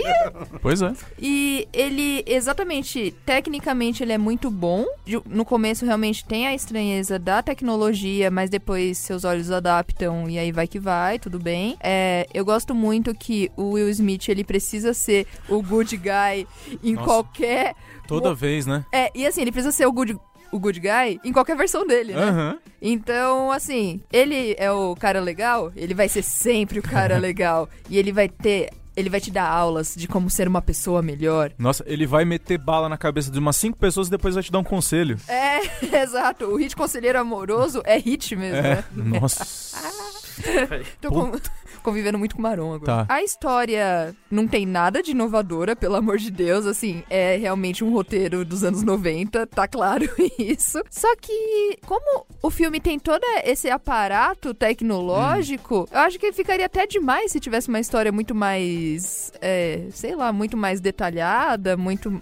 Assim, é um filme que você- você entra e você vai com ele o filme todo. O ritmo, eu gostei muito. Eu não me senti. Não tem aquela coisa de olhar o relógio e ver que horas que era, porque eu senti Uhum. que realmente tem um, um ritmo bom e você assiste beleza, assim, você sai tranquila. E, cara, boa tecnologia, gosto do o Will Smith sendo o good guy sempre. E tem quem? A atriz que faz Ramona Flowers. É verdade. De volta depois de uma bom tempo longe, cara. Teve toda aquela treta do, do Fargo, né? Que ela, ela aparentemente rolou um divórcio do marido e aí a, a imprensa foi atrás Ah, dela. eu não sabia. Eu não Rolou sabia. isso. Não sabia. Depois Porque- do Fargo, ela não fez mais nada. É, ela teve um período que ela fez poucas coisas muito pontuais, tipo, ela fez uma, um, um drama independente ano passado, mas é porque rolou, parece que ela te- o caso dela com o Ivan McGregor começou no Fargo, e os dois eram casados na época. E aí rolou um divórcio e claro que a imprensa foi atrás da mulher, sempre. Sim, babado. óbvio. Então, não. Ah, não sabia. é que eu sou eu Eles sou Estão juntos? eles estão juntos nesse momento, tanto que agora onde Passam os dois estão onde, Pedro? Ah, ele já ia falar. Eles estão onde agora? Já ia falar. Eles estão onde? Eles estão no no filme da Arlequina, os dois. Ah, é tá. verdade. Olha só. Então, é, é, desculpa, é que eu, eu gosto muito da Mary, da Mary Winston justamente justo do, desde o Scott Pilgrim, né? Scott Então eu acompanho Pilgrim. a cara dela e eu acho ela uma puta atriz, assim, apesar É, dela e ela filme fez tá... Tarantino também, você sabia disso? Ela é a cheerleader do Prova de Morte. Ela fica esperando. É, ela é- é, é negociada, né? é. Pra, pra, pra, pras outras meninas experimentarem o carro. Eu acho Ela engraçado. se ferra por É, então, e ela some depois, né? Eu acho engraçado que eu gosto muito dela exatamente por Scott Pilgrim. Eu tenho uma relação muito de amor pelo filme e pelos quadrinhos. Só que já perceberam que ela tem um rosto meio não, mem- não muito memorável? É, coitada. Foi por isso que ela não tá estourando em Hollywood, É, né? então, ela é uma Na verdade, atriz. você vê e acha que é uma outra pessoa, Exato. olha pra reconhecer. É, exato. Eu fico, É, mas eu senti isso. é a também. Ramona? E eu fiquei. Aí ela tem um olho expressivo, né? Ela tem um olho grandão, assim. Eu falei, ah, é a Ramona. Mas eu demorei muito tempo e eu fiquei o filme inteiro. É a Ramona. Não, não é a Ramona. Eu é a acho que isso é um Ramona. grande trabalho da atriz, então. Camaleônica. É, Vai é, ter ela parece todas as pessoas do mundo. Vamos pros spoilers? Vamos.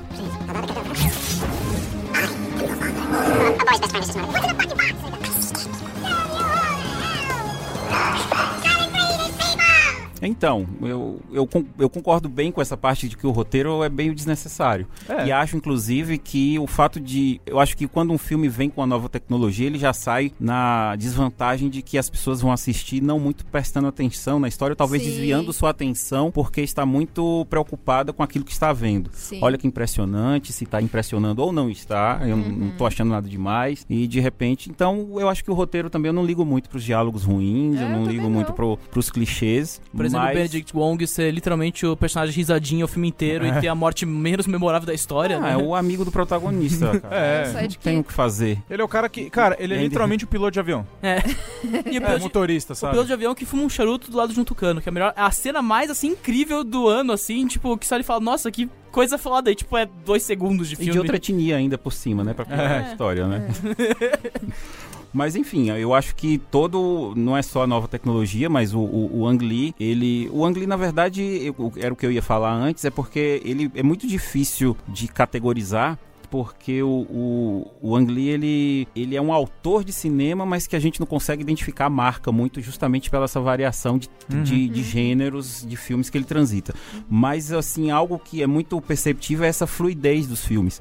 É uma narrativa gostosa de se acompanhar, porque ele filma muito bem, ele sabe decupar bem, ele faz um, um- um- até o básico, que é um plano contra campo, tá sempre muito bonito. Eu acho que nesse filme aproveita muito as expressões do Will Smith e da Winstead, né? Uhum. A gente vê em detalhes os, os rostos deles, mas, mas as transições de cenas, a, a- a- o senso de espaço que ele tem, a, a cena da, da- de Cartagena mesmo começa. é, tem, tem dois momentos fora da, da, da sequência da moto que, que me chama a atenção Que é a cena pela capacidade. Que é logo no hotel quando o Will Smith tá saindo e o cara tá no fundo subindo o telhado. Uhum. Né? E depois quando eles estão conversando entre o espelho. Aquela com cena aquela- do espelho, cara, a maneira como. A, aí que eu vejo a qualidade do, do maior número de quadros, porque a maneira como a granada bate e volta. Você percebe ela chegando, né? E é Sim. muito lindo a É movimentação. É, assim. e você, e você tem que é o, eu acho que é o principal das cenas de ação desse filme que destoam da maioria. É que você sabe o que tá acontecendo, Sim. você sabe onde as pessoas estão. E- e Sim. o Ang sabe Né? guiar o seu olhar. E- É, exatamente. é É, verdade. é- é tudo um, Cara, um- um guiar o olhar, no- independente do que está sendo dito, e a, Sim. e a coisa flui muito lindamente. Eu gosto É. mais, bem mais do que eu esperava, É. né?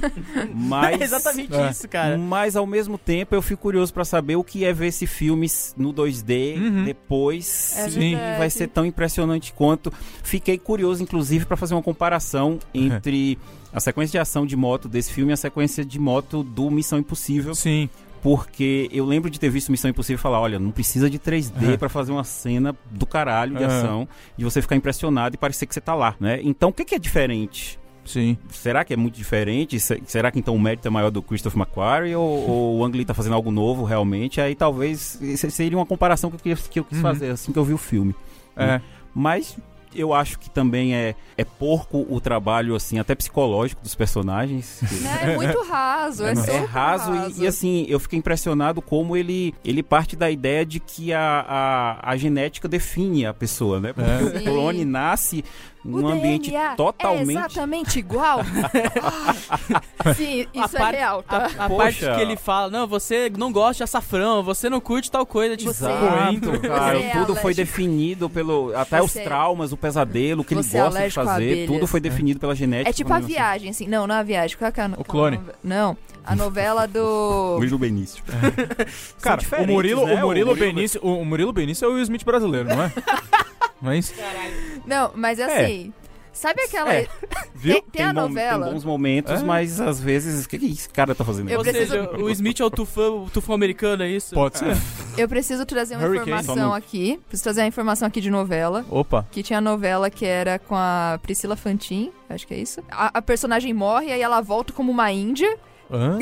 e aí o, ela lembra das coisas que aconteceram com ela. Tá. O Will Smith é tipo isso, porque ela lembra das É, coisas. o, é a memória genética, chama. É, mas aí é espiritualidade também. Também. É, porque ele, ele. A memória vai ser desenvolvida porque ele é o bebê, não é isso? Exato. Ele vai crescer com aquelas memórias já ali. Não sei. É, É, é, é um não faz Traumatizante, sentido. né? Não faz sentido. Então, nenhum. mas assim, é quase Mas um... a gente releva. Mas é quase um Blade Runner, se você parar pra ver, que são memórias implantadas no cara também, Com a né? diferença que os replicantes já nascem adultos, né? É. Ele cresceu, Ele precisou era pra criar- ele ter novas O- o- experiências. né?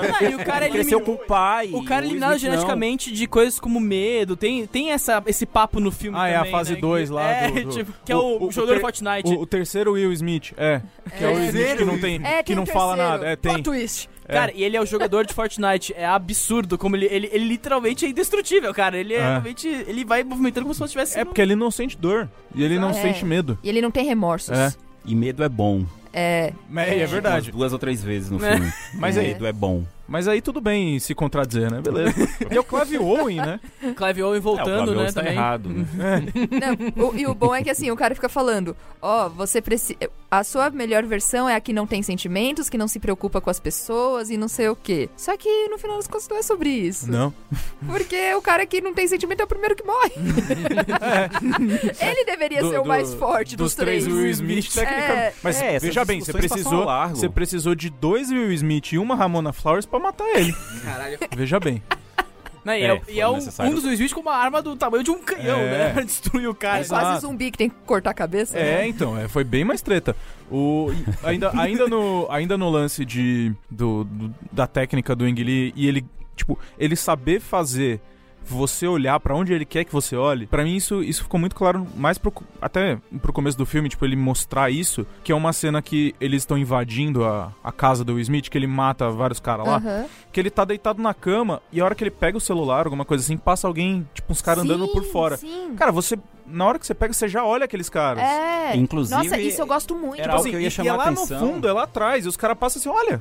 É. A hora- isso que eu ia chamar a atenção, que é um pouco antes. A hora que ele acorda já é um momento bem legal, porque aquele outro personagem morre, Uhum. cai na água, e Isso. aí você faz a transição pra um sonho, e o sonho é ele sendo. É, o pai né? dele O pai ensinando ele a nadar, é. E aí vem uma luz amarela, que você não, uma luz vermelha, que você não entende Isso. bem o que é, e é o celular dele. É. As transições são muito bonitas. É, são- É. é, exatamente, dá pra ver a qualidade e o profissionalismo do Ang Lee em E é manter assim, escura. É, escuro. Exato. Não, e aí logo depois Num- disso. Com óculos 3D. Eu nunca, vi, eu nunca vi filme com óculos 3D que não fosse. que eu não conseguisse enxergar Aliás, as coisas. esse é o. Isso eu primeiro. vi tudo. Esse é o primeiro filme, acho que É se- verdade. desde a Deus da Linguagem do Godard, que eu olho e falo assim, o 3D é uma parte essencial do filme ali. Tem a maneira como o 3D é Mas trabalhado. não tem mais ali. filmes feitos em 3D. Ah, Qual foi o então, último? ma- ainda rola aqui, ainda tem filmes que Não, são... a, a conversão. A conversão, então, é isso Mas que o eu que, falo. que foi feito em 3D? Pensado pra 3D. Pacific Rim. Então, exatamente, é isso que eu tô falando. É um Foi filme o- que... Ele foi filmado em 3D? O Del Toro, ele pediu um tempo a mais pra filmar,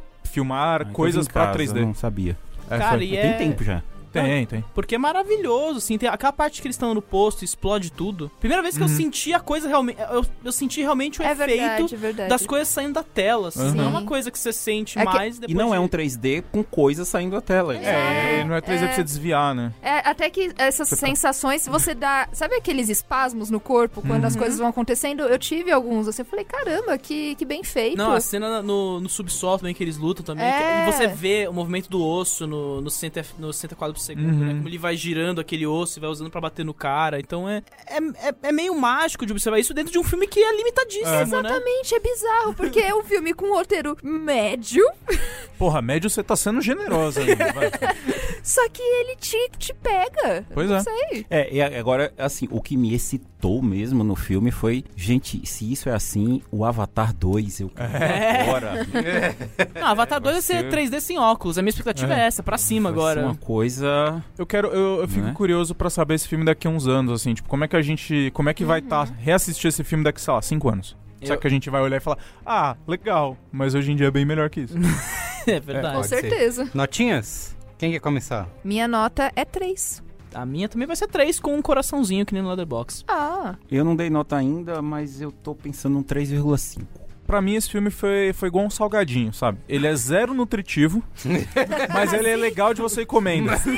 Enquanto não acaba o pacotinho, porque você come um, aí você espera, já tá torcendo pra pegar o próximo e comer, entendeu? É. Eu queria ver o que ia acontecendo, eu queria Sim. ver. Eu, eu, queria, eu queria ver o Ang Lee errar na tecnologia ali. E ele só é realmente no final.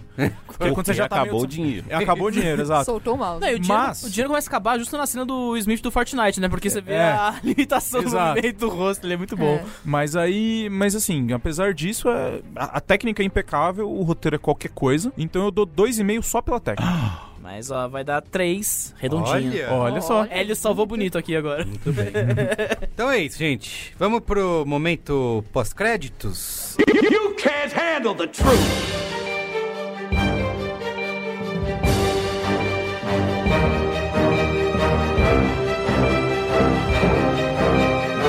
You stay classy, San Diego.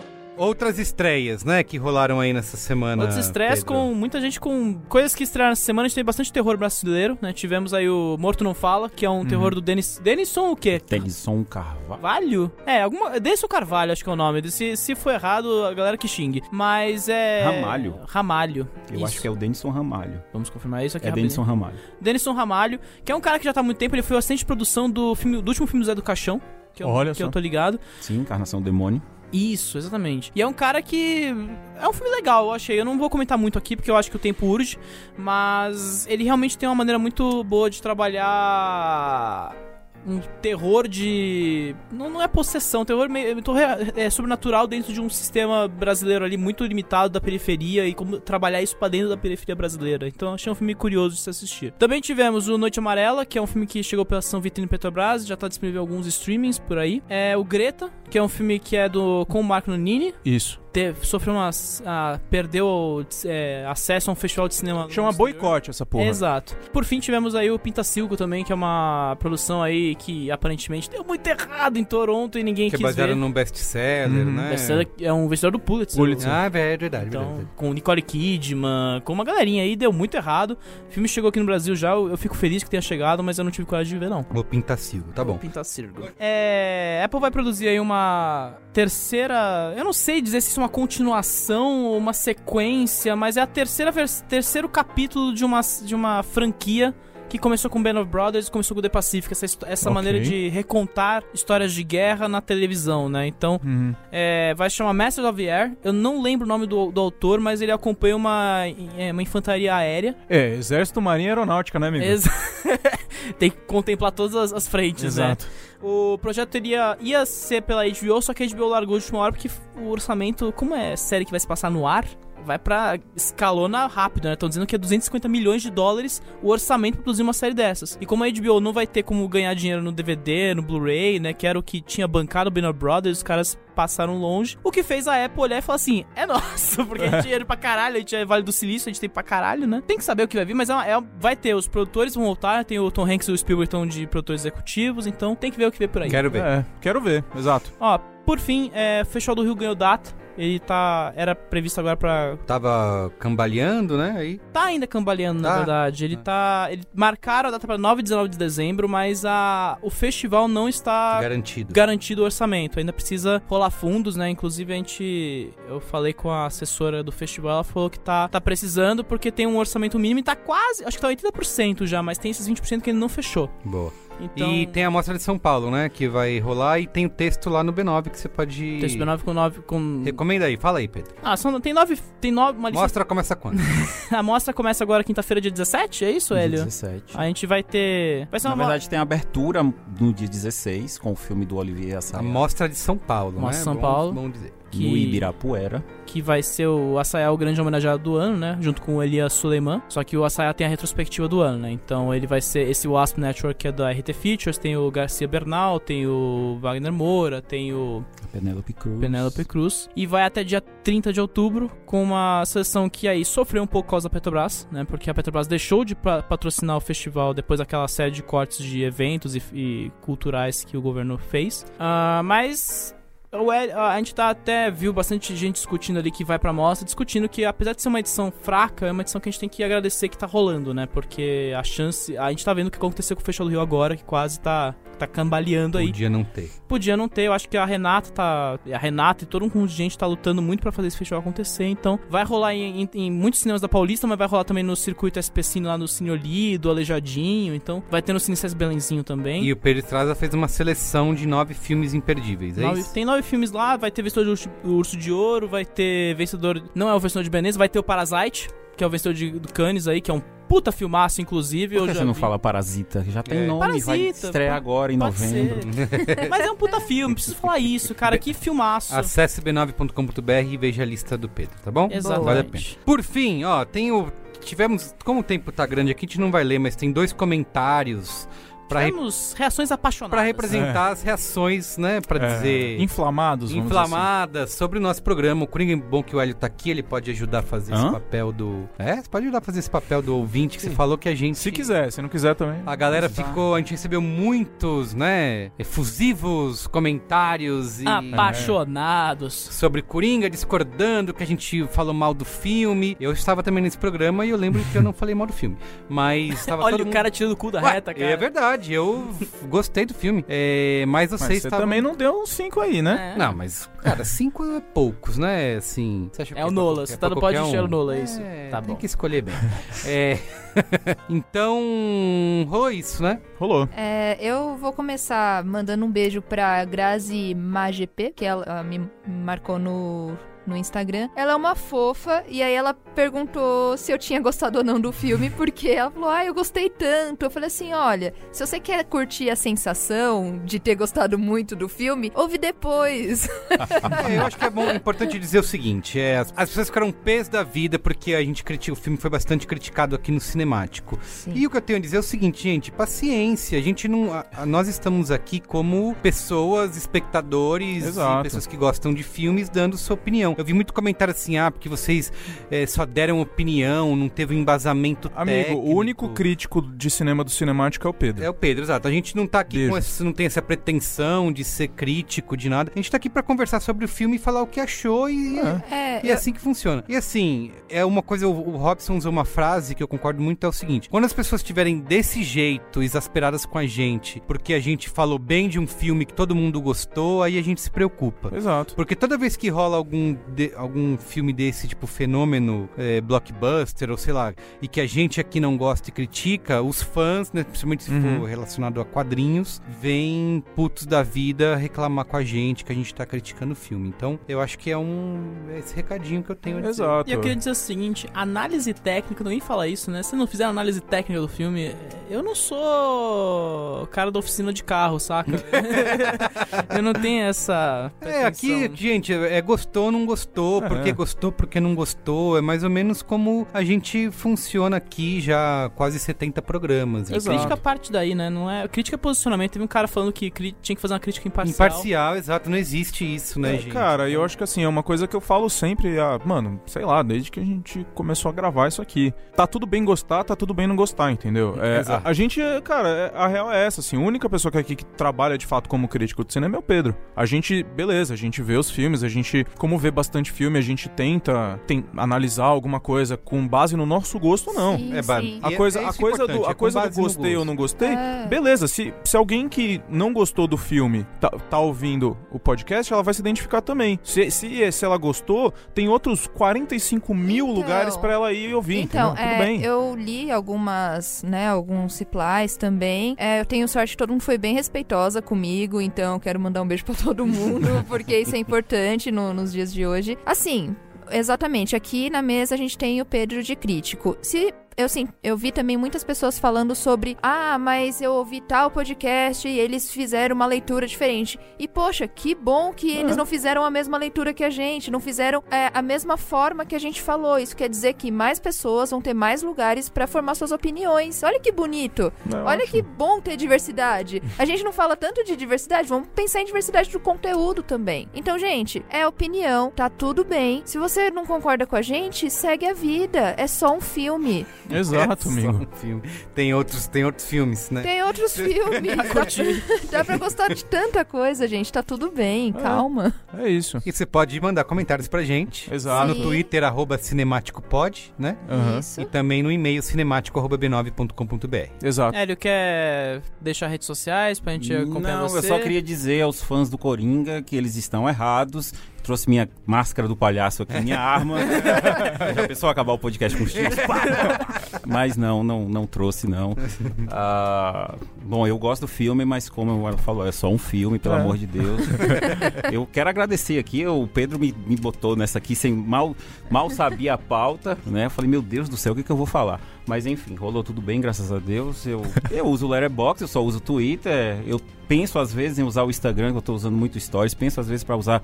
Às vezes uso até como dica do que tá saindo aí. Não precisa me seguir, não, gente. Obrigado aí pela. Valeu.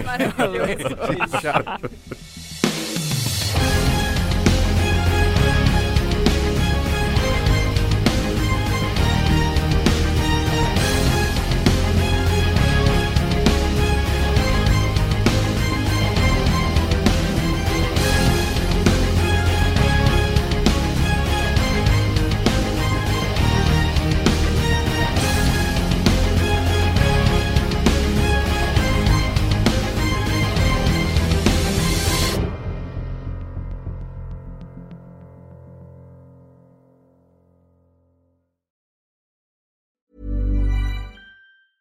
Mom deserves the best, and there's no better place to shop for Mother's Day than Whole Foods Market. They're your destination for unbeatable savings, from premium gifts to show-stopping flowers and irresistible desserts. Start by saving 33% with Prime on all body care and candles. Then get a 15-stem bunch of tulips for just $9.99 each with Prime. Round out Mom's menu with festive rosé, irresistible berry chantilly cake, and more special treats. Come celebrate Mother's Day at Whole Foods Market. Planning for your next trip?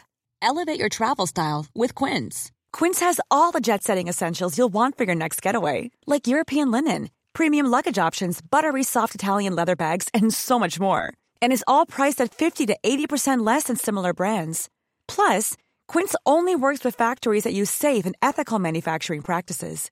Pack your bags with high-quality essentials you'll be wearing for vacations to come with Quince. Go to quince.com slash pack for free shipping and 365-day returns. Planning for your next trip? Elevate your travel style with Quince. Quince has all the jet-setting essentials you'll want for your next getaway, like European linen, premium luggage options, buttery soft Italian leather bags, and so much more. And is all priced at 50 to 80% less than similar brands. Plus, Quince only works with factories that use safe and ethical manufacturing practices. Pack your bags with high-quality essentials you'll be wearing for vacations to come with Quince. Go to quince.com slash pack for free shipping and 365-day returns.